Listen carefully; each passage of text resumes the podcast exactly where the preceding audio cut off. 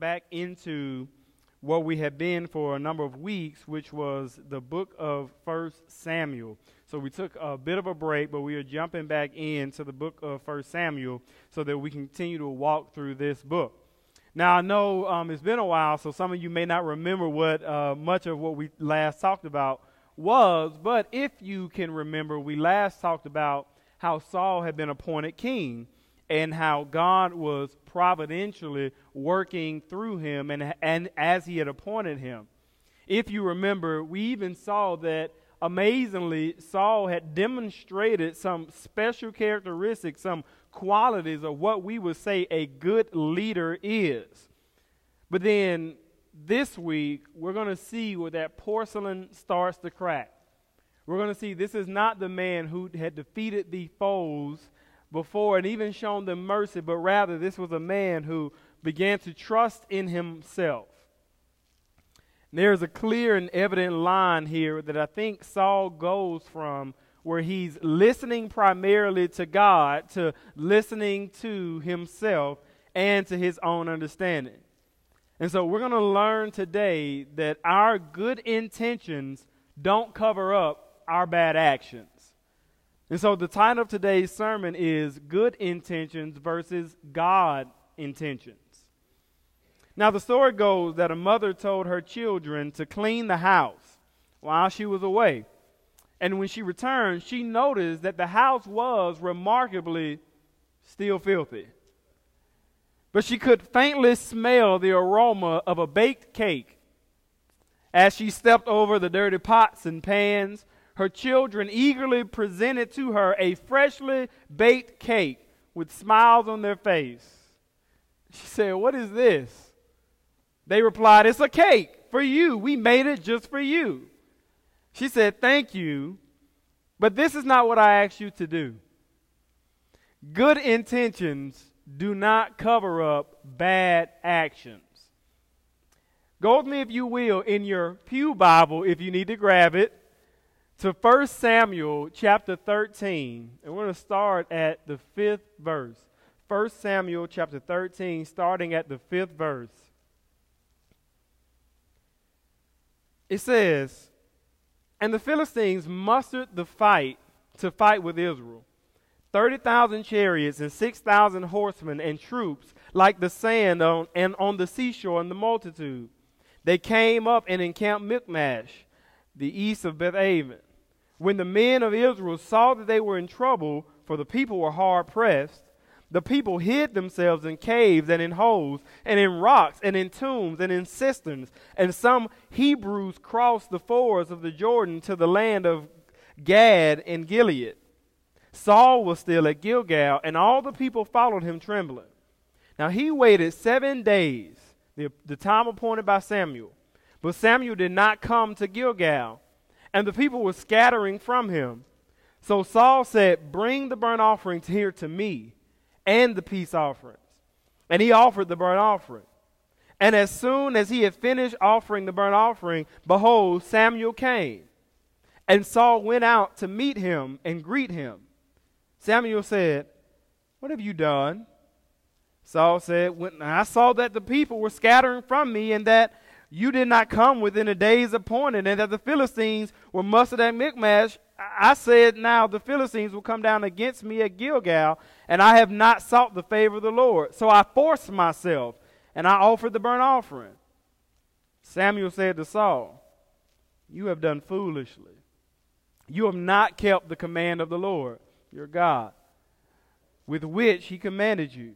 For then the Lord would have established your kingdom over Israel forever. But now your kingdom shall not continue. The Lord has sought out a man after his own heart, and the Lord has commanded him to be prince over his people, because you have not kept what the Lord commanded you. And Samuel arose and went up from Gilgal. Let's pray. Lord God, it is so easy for us to lean and depend on our own righteousness and our own understanding. It is so easy for us to get away from the Word of God and rely on intuition, rely on feelings, rely on bad advice.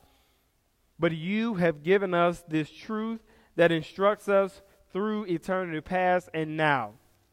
And God, whenever we lean away from this word, we will make a critical error, as we will see today. This Saul did. Give us understanding and help us know what your intentions are and how to follow them. It's in Jesus' name we pray. Amen. Now, you may initially kind of look at this text and think, what's the big deal here? It's not that big a deal, but actually it really is. But why? Well, previously, Saul had been instructed that he was not supposed to do anything regarding the war until Samuel the prophet came down and made a commission for him. That is, that he actually sent him on his way. And a part of that instruction was that Samuel the prophet was going to come down and offer the sacrifices before the Lord so that they would be able to not only engage in war, but to prevail in war.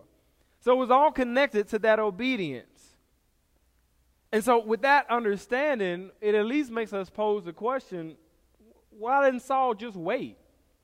Why is he so eager to go ahead and offer this, this sacrificial offering? Because Saul, like many of us, we don't always remember what God said when we're in the thick of the things that we're dealing with. Now, what's the situation here? Y'all, it's really not that complex in reality. He had been instructed to wait with his people, but I don't think they really understood how hard waiting is sometimes. Specifically, when you know there's a challenge ahead of you, when you know there's a battle or something that you're getting ready to face, and God had given them this instruction in, you know, uh, before they get into the battle. Oh, yeah, waiting will be just easy, it'll be fine. But that's until their enemies started to get narrow in on them. They started to get close in on them, and waiting becomes just a little bit harder to do. It's a lot more difficult to be obedient to God's instructions when there's an enemy at your back. And so they were frightened. The Philistines had gathered all around them. They had felt that pressure, and essentially they felt like we're, we're sitting ducks. We're sitting here waiting on Samuel to commission us. He's taking his time. God is going to let us get slaughtered out here. And so Saul says, You know what? I have a plan. We don't need to wait around for Samuel. I'll commission us for battle, and I'll be the one that offers the sacrifice. You know, pressure and stress and anxiety have a way of bringing out the worst in us. We have a way of finding out who we truly are when we feel like there's pressure mounting in our lives, when our backs feel as if they are against the wall. And that what tends to happen is that our judgment becomes clouded. And the lines between what God has said and what we believe to be true ultimately start to get blurred. So, in these moments, how do I personally not confuse my good intentions with God intentions? How do I not confuse my good intentions with what God has spoken in His Word? Well, I think the first step to doing that is to acknowledge your weakness. The first step is to acknowledge your weakness. Remember, the encouragement that we get in the Bible is that God's strength is not made perfect in our strength, but God's strength is made perfect in our weakness. But unfortunately, many of us would rather appear strong than to just admit, I'm weak. And that failure to admit our weakness makes us try to rely on our own strength, on our own knowledge, on our own ability, and our own wherewithal. When we try to do that, then we end up making poor decisions. Now, listen, this is the thing. The stronger you try to be, the weaker you will end up being. And the more you rely on your strength and your wisdom, the less wise you will ultimately be. When the Israelites were in the wilderness and they were wandering, they get worried when Moses had gone up to the mount. And instead of them being obedient to what God had spoken to them, saying, You worship me and me only. It's the first commandment. They ended up worshiping the idols and the false gods. They even made a golden calf and worshiped it because they thought that their strength was found in themselves and in Moses, but not in God. Look, a lack of self awareness will take a person with good intentions and cause them to make the worst mistake of their lives. In 1 Corinthians 10 and 12, Paul issues us this warning, and it says, Therefore, let anyone who thinks that he stands take heed unless he fall. This is a staunch warning for him. If you think that you stand in your own strength, in your own knowledge, in your own wisdom, and in your own ability, you better take heed unless you fall. I don't know how many times when I worked at the bank that some well intentioned banker did something they thought would help the customer that ended up costing them their job. I can't count how many times some well intentioned man thought he was just comforting that woman and ended up losing his entire family. I'm not sure how many times someone was just trying to be friends with someone and that friendship ends up destroying that person's life. How does that happen? It is being unaware of your own weak spots. Every single one of us in this room has weak spots.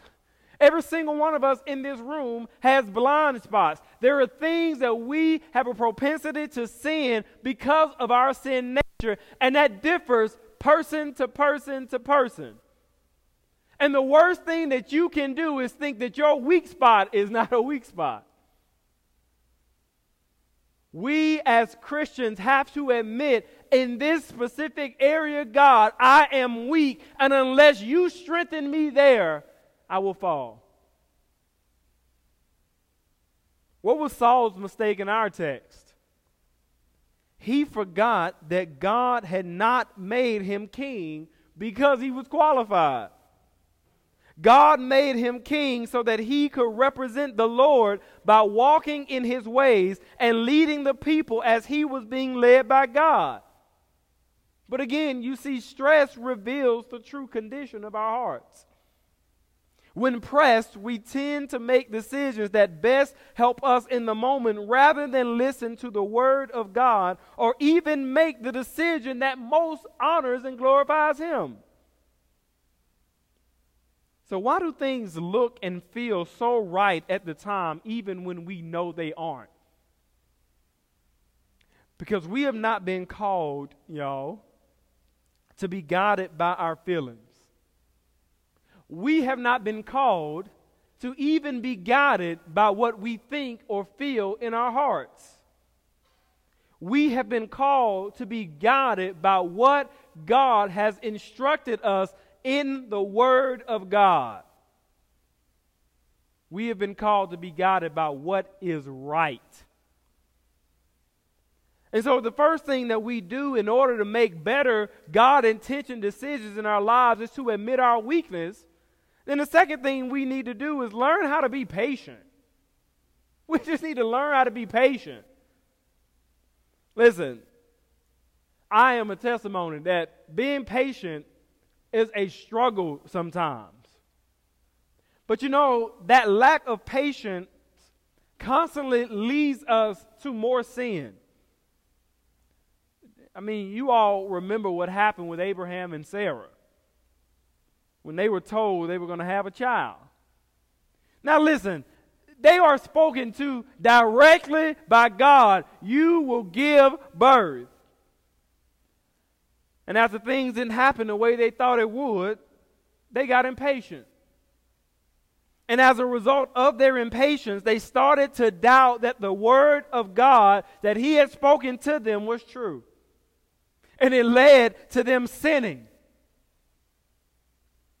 In this case, Saul knew what he was supposed to do in waiting for Samuel, but he was impatient and he offers to sacrifice himself that only Samuel was supposed to offer. because he was afraid that God was not going to move according to his timing. But I want you to see what the penalty was of his impatience. It says it right back there in our text. It says, And Samuel said to Saul, You have done foolishly. You have not kept the command of the Lord with which he commanded you, for then the Lord would have established your kingdom over Israel forever. But now your kingdom shall not continue. The Lord has sought out a man after his own heart, and the Lord has commanded him to be prince over his people because you have not kept what the Lord commanded you. Look at the penalty of what happens when he tried to expedite the process in his life. God's like, the kingdom would have been established for you through you forever. What is he referring to? He's referring not to that physical kingdom, but he's referring to the lineage of Jesus, which David ends up coming, and then through his lineage comes the Savior of the entire world. He says, if you had just been obedient to me, if you had just been patient, that I would have established your kingdom here forever. But you didn't. And so, as a result, his kingdom becomes nothing.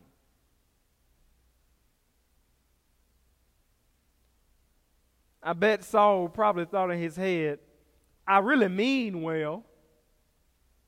But you see, meaning well doesn't always end up well. He ends up losing his right to an everlasting throne. Now, some people will look at this and say, well, the main issue here is that he offered the sacrifice. And that's a part of it, but that's not the main issue. This is what the main issue is he leaned to his own understanding. That, that's the issue. Referring back to my time as a banker, I can't tell you how many times people would come in there to apply for some line of credit or some loan to make a bad purchase, and I would try to reason with them why that was wrong, and they did it anyway. You know why? Because they leaned to their own understanding. He deliberately disobeyed the instruction of the Lord. Now, what do we learn from the Word of God? Well, we learn something important in Proverbs 3 and 5. We all know it, but I don't know that we know it when we need to know it. It says, Trust in the Lord with all your heart and do not lean to your own understanding. In all your ways, acknowledge him, and he will make straight your paths. But just in case you didn't catch that, do not be wise in your own eyes. Fear the Lord and turn away from evil. It will be healing to your flesh and refreshment to your bones. First, it says, trust in the Lord. That's the starting point. Inevitably, you can't not lean to your own understanding if at the beginning you don't already trust God. The key to any of this is that you must first trust that God is good and well meaning and well intentioned in our lives that all the things that God brings in the course of my life, even if it feels bad, is not bad if God is the cause of it. I have to trust Him. I have to trust that God knows better than I do. That as far as the heavens are above the earth, so are His thoughts above mine. I would rather place my trust in the God who is already ahead of me in the future when I'm just here in the present. I might as well put all my eggs in his eternal basket. And it goes back to what we talked about last week. If we are going to say that God is good and faithful, then we must believe that He is good and that He is faithful. So we have to first trust Him. If the Word of God says this, and if you trust that God is good and faithful and true, then you also have to be obedient to what He has spoken in His Word. It isn't that you're going to understand every single thing that God has instructed, but we're not called to understand every single thing that God instructed. Look at it. It says, trust in the Lord. But then the next thing he says is, do not lean to your own understanding. That means that if you trust God, then your understanding is not your safe space. Because I'm a witness that there are lots of times when if I had leaned to my own understanding, God, how are you gonna make this happen? How are you gonna work this out? How are you gonna do this? I would have made some ter- terrible mistakes. Because I would have tried to work it out on my own.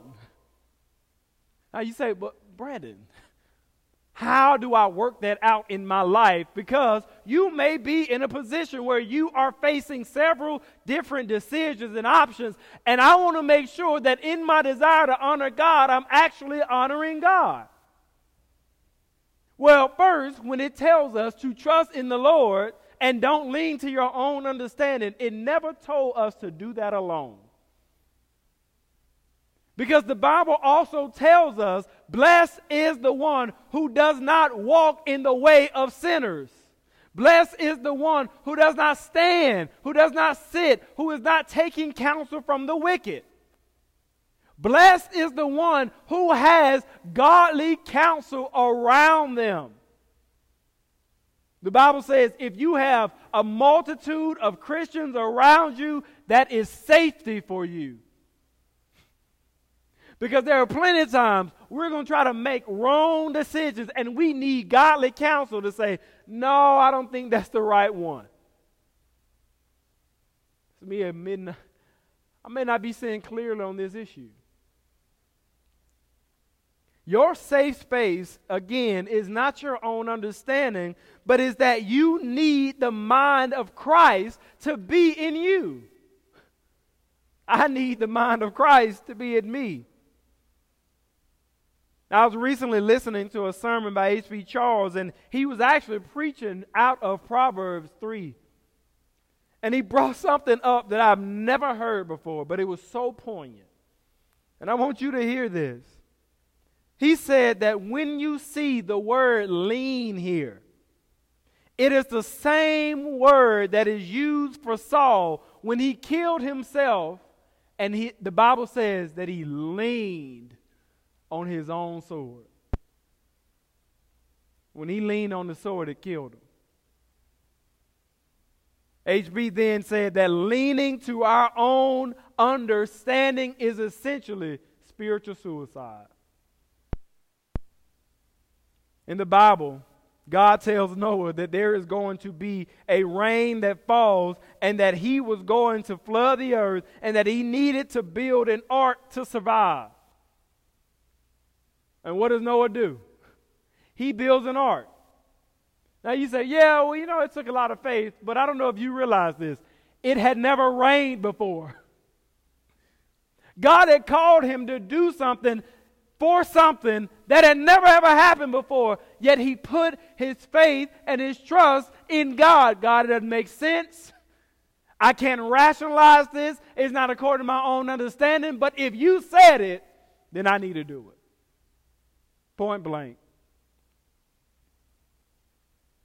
When Mary is told that she is going to give birth to a child, though she had never been with a man, while she is unsure what this means, she trusts God rather than her own understanding. And let me tell you like this you will never regret having trusted God and what He has spoken in His Word. You will never regret it. You will never regret it. You might feel like an outcast. You might feel like you're not in the in crowd. You might feel like your life isn't as fulfilled as other people, But at the end of your life, I guarantee you will never regret having been obedient to the Word of God. But the corollary is also true. You will always regret leaning to your own way and your own understanding. Every one of us has a moment or moments. Or we look back, if I had just listened, if I had just been obedient, if I had just obeyed the word, if I had just talked this out with somebody, I wouldn't be paying for this decision today. Every one of us has those moments. But you know, that's the beautiful part of that promise out of Proverbs. Because it says, if you at least acknowledge him, it doesn't mean that I'm going to make the right decision every time. I can try to make the right decision. But what it's saying is, even when I make the wrong decision, God in his faithfulness, it says, he will make straight your paths. I didn't crooked my path up sometimes. I didn't make the wrong decision sometimes. But God, in His grace and in His sovereignty, when I went this way, He straightened it out. Proverbs 16 and 25 says, There is a way. Y'all, there's a way that seems right. There's a way that even feels right. But its end is the way to death. Ultimately, Jesus told us that in life there are two paths that you can be on. One of the paths is broad, and there are a lot of people on it, and it is relatively easy path to stay on. But then there is another path, and it's narrow, and you're going to get to it, and you're going to realize there's not that many people on this path. And not just that, but this path is laced with struggle and strain and difficulty and persecution. But at the end of that path, he says, is eternal life. So, Brandon, how do I know if I am making the decisions in my life that glorify God? That's ultimately the question we all want to answer, right? And it's simple. The answer is really taken to us from Scripture. He says, For whatever does not proceed from faith is sin. You know what that means? It doesn't mean that you're going to make the right decision, but it means that as long as you are at least acknowledging God, as long as you are trusting God, even the wrong decision is the right one if in my desire to honor God, God, this is coming out of my desire to honor you, and I want you to be glorified in this, if I realize that might have not have been the right decision, God honors the fact that I took him in consideration before I made it. God doesn't need us to have good intentions. He needs us to have God intentions. In everything we do, we have to consider Him. We have to trust in Him. We have to be led by Him. And He will make those crooked paths in our walk straight. That means even if the decision we make doesn't seem right or doesn't go the way we thought it would go, God is taking those crooked paths and making them straight. And that's beautiful. I don't have to be as worried about making the right decision as long as it comes from a heart that wants to please God. God intentions will always be better than good intentions. And so I can be released from the paralysis of trying to make a decision, afraid that I'm going to make the wrong one, because if I know in my heart that my desire is to honor and glorify God, then He will straighten out and fix and correct and use every decision that I make for His glory and even for my good. And that is a faithful God. And so I don't need you to be so worried about being good intentioned. All you need to be is God intentioned. Trust in the Lord. Acknowledge your own weaknesses. Acknowledge Him. Be patient in the decisions you need to make. And trust that He is working those out for His glory and for your good. Let's pray. Lord, we thank you for the Word of God. God, it is freeing. It is freeing knowing that we don't have to have a crystal ball, we don't have to try to look into the future.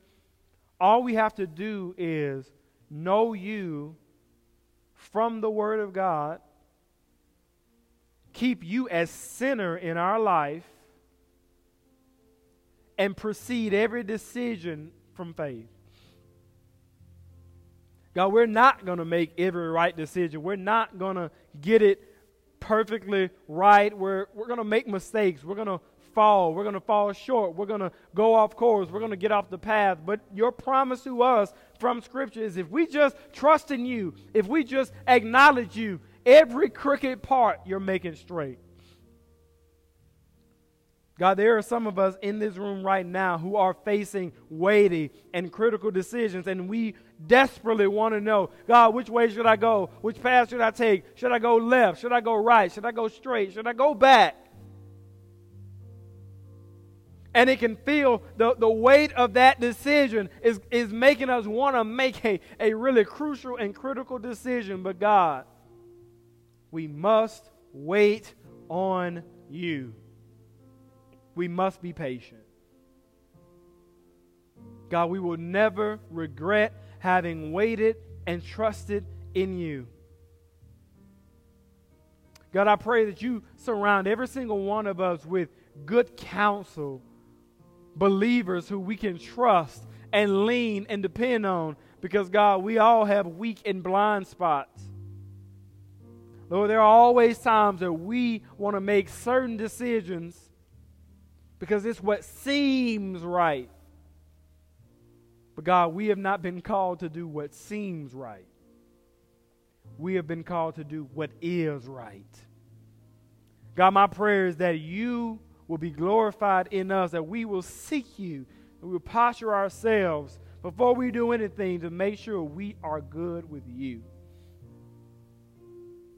Lord, I pray if there's anyone in here who has never acknowledged you in their life at all, that this would be the day that through your sovereignty and your providence, you will open their eyes, that you will unstop their ears so they can hear the gospel, knowing that ultimately that throne that Saul gave up will be the throne of David. And through his lineage, through his descendants, would come Jesus Christ who will bear on his back the wrath of God that was due to us, who satisfied our sin debt. God, every one of us was born here in opposition to you, and only you can put us in right relationship with you. So, God, it is my prayer if there's anyone here who is listening, anyone who is watching, who doesn't know you, that this would be the day that you would open their eyes so they would see the truth.